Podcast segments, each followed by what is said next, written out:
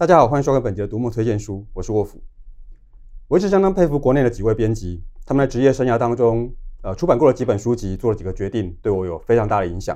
今天请到的这位就其中之一，一直到现在，我还是觉得他做的题目非常的有趣，也一直带给我新的刺激和新的影响。他不但积极的将国内优秀的创作者及作品借着国际展览介绍到其他国家，还曾经在几部电影当中客串演出。我们欢迎大辣的总编辑黄建和阿和。Hello，大家好，我是大辣出版黄建和。阿和兄已经非常多这个国外的漫画作品，然后入行之后也编过很多漫画，然后参与过很多漫画的工作。所以阿和兄进入出版的时候，本来就是想当漫画编辑嘛。那时候是时报出版的漫画编辑部缺人，嗯，然后我在某一次酒醉的情形里面就答应了，所以我就进入了这个行业。这样，那个那个漫画编辑部里面出了一本漫画杂志，叫《新奇漫画》啊。它是一个集合了郑问、阿鼻剑，然后曾正宗、迟来决战跟麦人杰。天才超人顽皮鬼三个主要的国内创作者做的作品。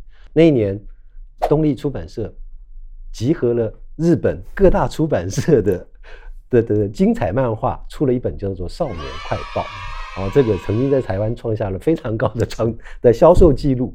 然后这是这这两本杂志都同时在一九八九年出现，非常有趣。嗯，那么身为一个编辑，阿和兄觉得影响你最深的作者或是作品是哪一部？其实要讲两部，嗯啊，就是刚好都在八零年代，一本是黄仁宇的《万历十五年》啊，这个年代我们完全不知道万历十五年发生什么事情。作者用了一个几个人物去讲述了一个这个这样年代，这个年代在他讲完之后，好像影响了整个明朝后来的走向啊。这个这个我觉得是一个非常有趣的叙事啊。另外一本有趣的作品是莫比斯跟 Jodorowsky 的《猫之眼》。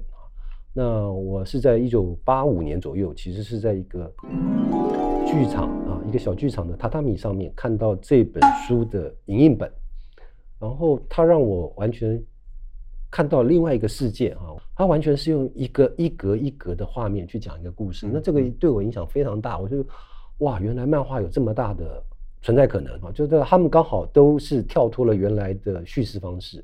让我重新想到一个啊，一个说故事的可能性，原来是可以是这样子。阿和兄自己编过很多漫画，然后做过很多跟漫画有关系的书。你觉得自己印象最深的是哪一本？一本有出版的，我应该会讲《台湾漫画四十年初探》这本书。其实要讲的讲叙事台湾过去四十年，那个时候四十年的这个台湾的重要的漫画创作者。然后我认为不太需要用太多的琐碎的。那个口语，嗯，所以花了很多时间跟作者沟通。那我到现在还都还觉得这本书应该会在台湾的漫画史上留下一个一定的位置。然后包括那时候美术设计是找平凡哈，这本书的封面其实他自己是为这本书设计画的，所以他把台湾这四十年来这些创作者他们出现的角色都画在一个弹珠台上面。我那个弹珠台是我到现在都很想把它给具象化。另外一本没出版过的书。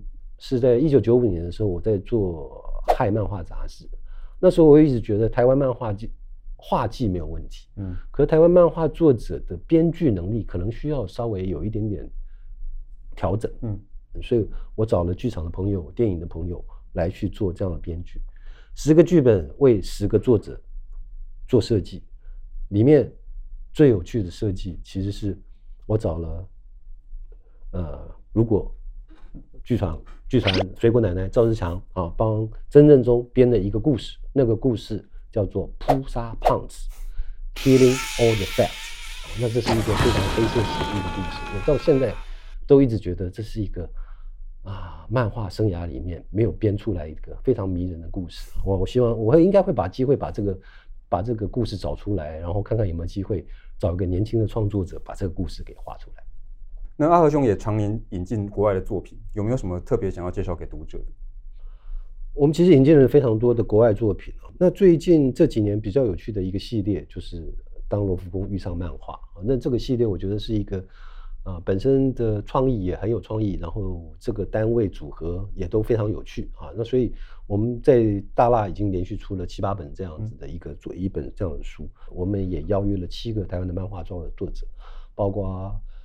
万人杰，包括小庄，包括长胜、阿推，然后六一七，呃，TK、简嘉诚，这个是罗浮七梦。每个创作者去想象罗浮宫里面会发生什么事情，嗯、那每个人都可以想象不同的故事。那这个系列最近我们出版了一本叫《达文西二号》，我们会在罗浮宫里面会不会找到达文西的指纹？我们会不会重新可以有办法重新复制出出一个达文西来？啊，达文西的二号能不能拯救这个地球？这个像这样的一个叙事故事，又又科幻，然后又牵扯到过去的历史，我觉得很像是啊，为什么没有在台湾发生？郑问走之前其实很想做的一一部作品，叫做叫做。《清明上河图》，嗯嗯，仔细去看《清明上河图》，它呈现的其实像应该就是一个个故事，一个个角色，一个个漫画。罗浮宫是一个全世界最知名的博物馆啊，就是里面收藏的几乎是人类千古年来的怀宝啊。罗浮宫他们开始做这个系列，也是希望借由这些创作者，找到年轻的创作者去呈现这个收藏里面的有趣的事情，历史里面。最 fine art 的部分跟这些漫画像次文化的部分，这个第一个撞击，这些这个撞击呈现的方式，我觉得是第一件有趣的事情。那第二件有趣的事情，其实罗浮宫这个系列，它给了一个创作者非常大的自由，你可以选择你自己的形式、开本、页数、色彩，它只有唯一一个要求，跟罗浮宫发生关系。我那我觉得这个事情是应该可以复制在台湾的其他的。这些关键公家单位里面，这些这些博物馆的收藏品里面是有机会做到这件事情。对，阿和兄刚刚提到正问，如果要介绍一本正问给新的读者，大呃，阿和兄会讲哪一本？啊，就最近出版的这本《千年一问》。呃，《千年一问》是是正问故宫大展里面是他所用的标题，然后他也是最近上映的电影啊。今年的《千年一问》正问的纪录片也入围了这个。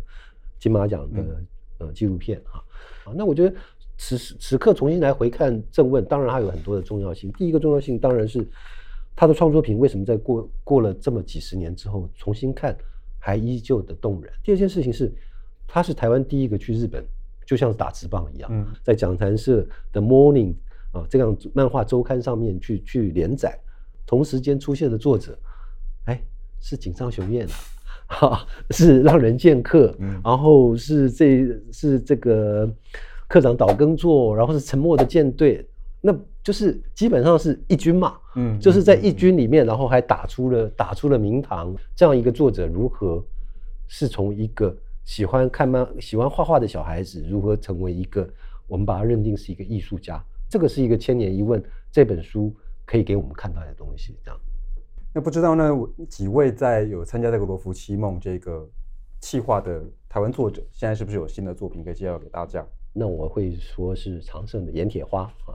那长胜本身就是一个很特别的创作者，他在这个世纪三十几岁的时候才他他才决定踏入漫画这一行。这个这个事情其实蛮少见的。今年他他交出的成绩单就知道盐铁花。如果在台湾或在亚洲出现一个超人英超级英雄，他可能会是怎么样？嗯啊，那他就从他小时候看的京剧，在他们在家附近的庙口看到的京剧，获取了灵感。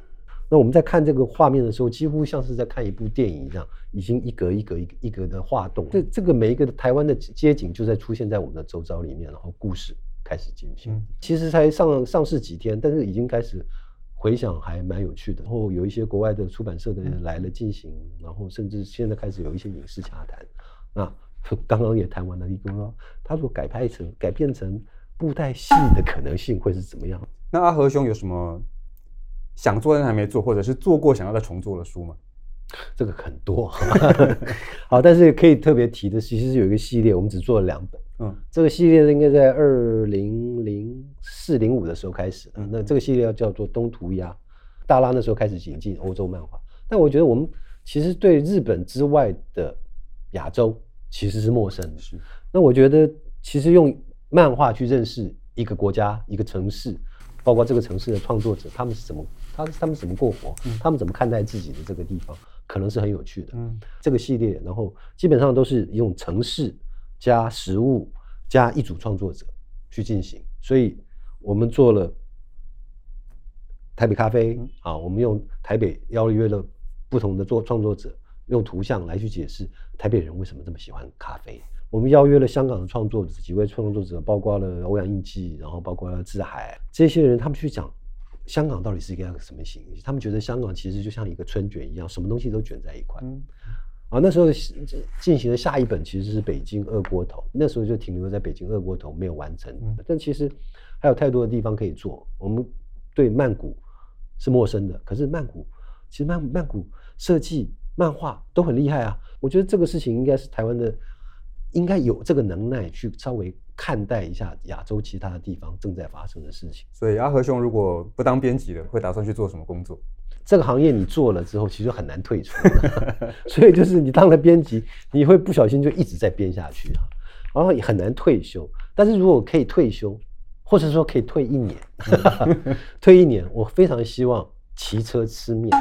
好，好，我在二零零一的时候啊。呃我做了一件事情，就是用一年时间在骑脚踏车。嗯嗯。然后最有趣的事情是从巴黎骑到马赛，有趣的原因是这沿路都是酒区。嗯。一路骑一路喝，这个事情是个很迷人的事情。嗯。所以如果还有时间，有一年，啊，我还非常希望我可以骑车去吃面。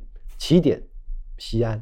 这刚好一个思路的起点，你只要想到西安的水饺、西安的宽带皮带面，然后一路到羊到太原太原的羊肉，然后新疆，这样一路骑过来，你想人都觉得哎，还蛮有动力要 做这件事情的。这样对，这个听起来是相当迷人。不过在阿和兄去骑车之面之前，我要麻烦阿和兄做一件事。好，请大家关注大辣出版，然后一有新书，你们就会接收到通知。然后出了书呢，还记得按赞，然后分享，也分享这个频道。好，谢谢大家。好，收工了，收工了。好，收工，拜拜。